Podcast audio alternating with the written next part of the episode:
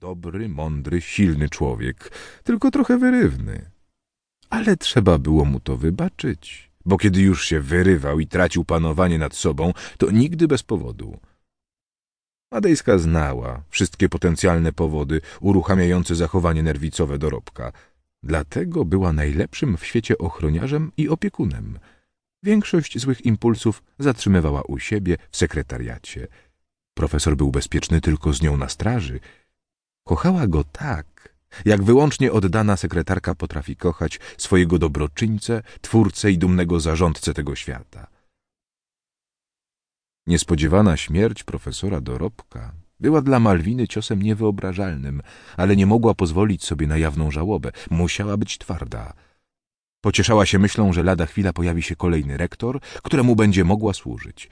Znów będzie komuś potrzebna do życia i sprawnego funkcjonowania. Sekretariat pozostanie taki sam. Zmieni się tylko człowiek siedzący w fotelu w gabinecie rektorskim. Ta myśl podnosiła ją na duchu, ale mimo to przepłakała dwie ostatnie noce.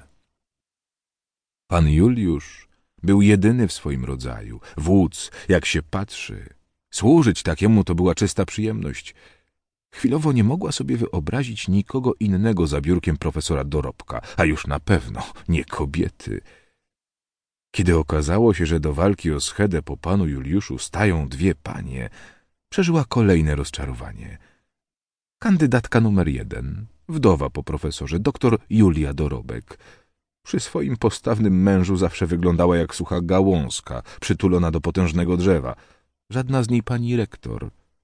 Drobna kobietka od zawsze wygrzewająca się w świetle promieni intelektu i siły swojego dostojnego małżonka. Madejską ścięło, kiedy usłyszała kiedyś, że Dorobkowa ma dosyć życia w cieniu męża. W cieniu! Co za absurdalne porównanie! Szczęki zwarły jej się ze złości, ale nic nie odpowiedziała. Nie miała prawa polemizować z było nie było żoną szefa. Określiła ją mianem niewdzięcznej i sprawę przemilczała, jak przystało na sekretarkę, która wie o wszystkim, co dzieje się na uczelni, ale niczym ksiądz zachowuje spokój i dyskrecję. Kandydatka numer dwa, Elżbieta Kruk, nie była lepsza. Od kiedy dorobkowie przyjechali do Wrocławia, przykleiła się do pana Juliusza i zgrywała jego najbliższą przyjaciółkę i powierniczkę. A każdy wiedział, że to kobieta interesowna i wisi na dorobku, bo z nim dużo można załatwić. Poza tym zanadto interesowała się mężczyznami, zwykle cudzymi. W sumie Madejska nie lubiła Krukowej, chyba jeszcze bardziej niż Dorobkowej. Dwie kandydatki, a jedna gorsza od drugiej. Pogodziła się z tym, że w trakcie wyścigu o fotel rektora nie ma komu kibicować. Miała cichą nadzieję, że chociaż wszystko szybko się rozstrzygnie i będzie można w spokoju dalej pracować. Jak na złość, okazało się, że na horyzoncie zamiast nowego rektora, łagodnie i z klasą przejmującego władzę, pojawiła się wizja kilkutygodniowej kampanii wyborczej. Madejskiej ten pomysł wcale się nie podobał. Jej sekretariat na ten czas przestanie pełnić funkcję mózgu instytucji, stanie się miejscem konfrontacji dwóch zwalczających się frakcji, niczym salun na dzikim zachodzie. Madejska nie chciała takich westernów w swoim królestwie. Wychodziła z założenia, że kiedyś panowały tu zdecydowanie lepsze zasady. Rozmowy prowadzono za zamkniętymi drzwiami i nawet ona, wszystko wiedząca sekretarka, nie znała szczegółów. Rektor pojawiał się jak papież i od razu panowała ogólna zgoda, a teraz wielka awantura, wyciąganie brudów, intrygi, kłótnie, debaty quasi-polityczne. Brakuje tylko konkursu audiotele. Pan Juliusz będzie się pewnie przewracał w grobie.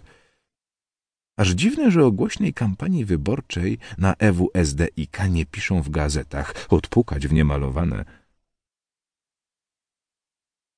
Malwina Madejska lubiła swoją pracę, ale teraz była tym wszystkim odrobinę zniesmaczona.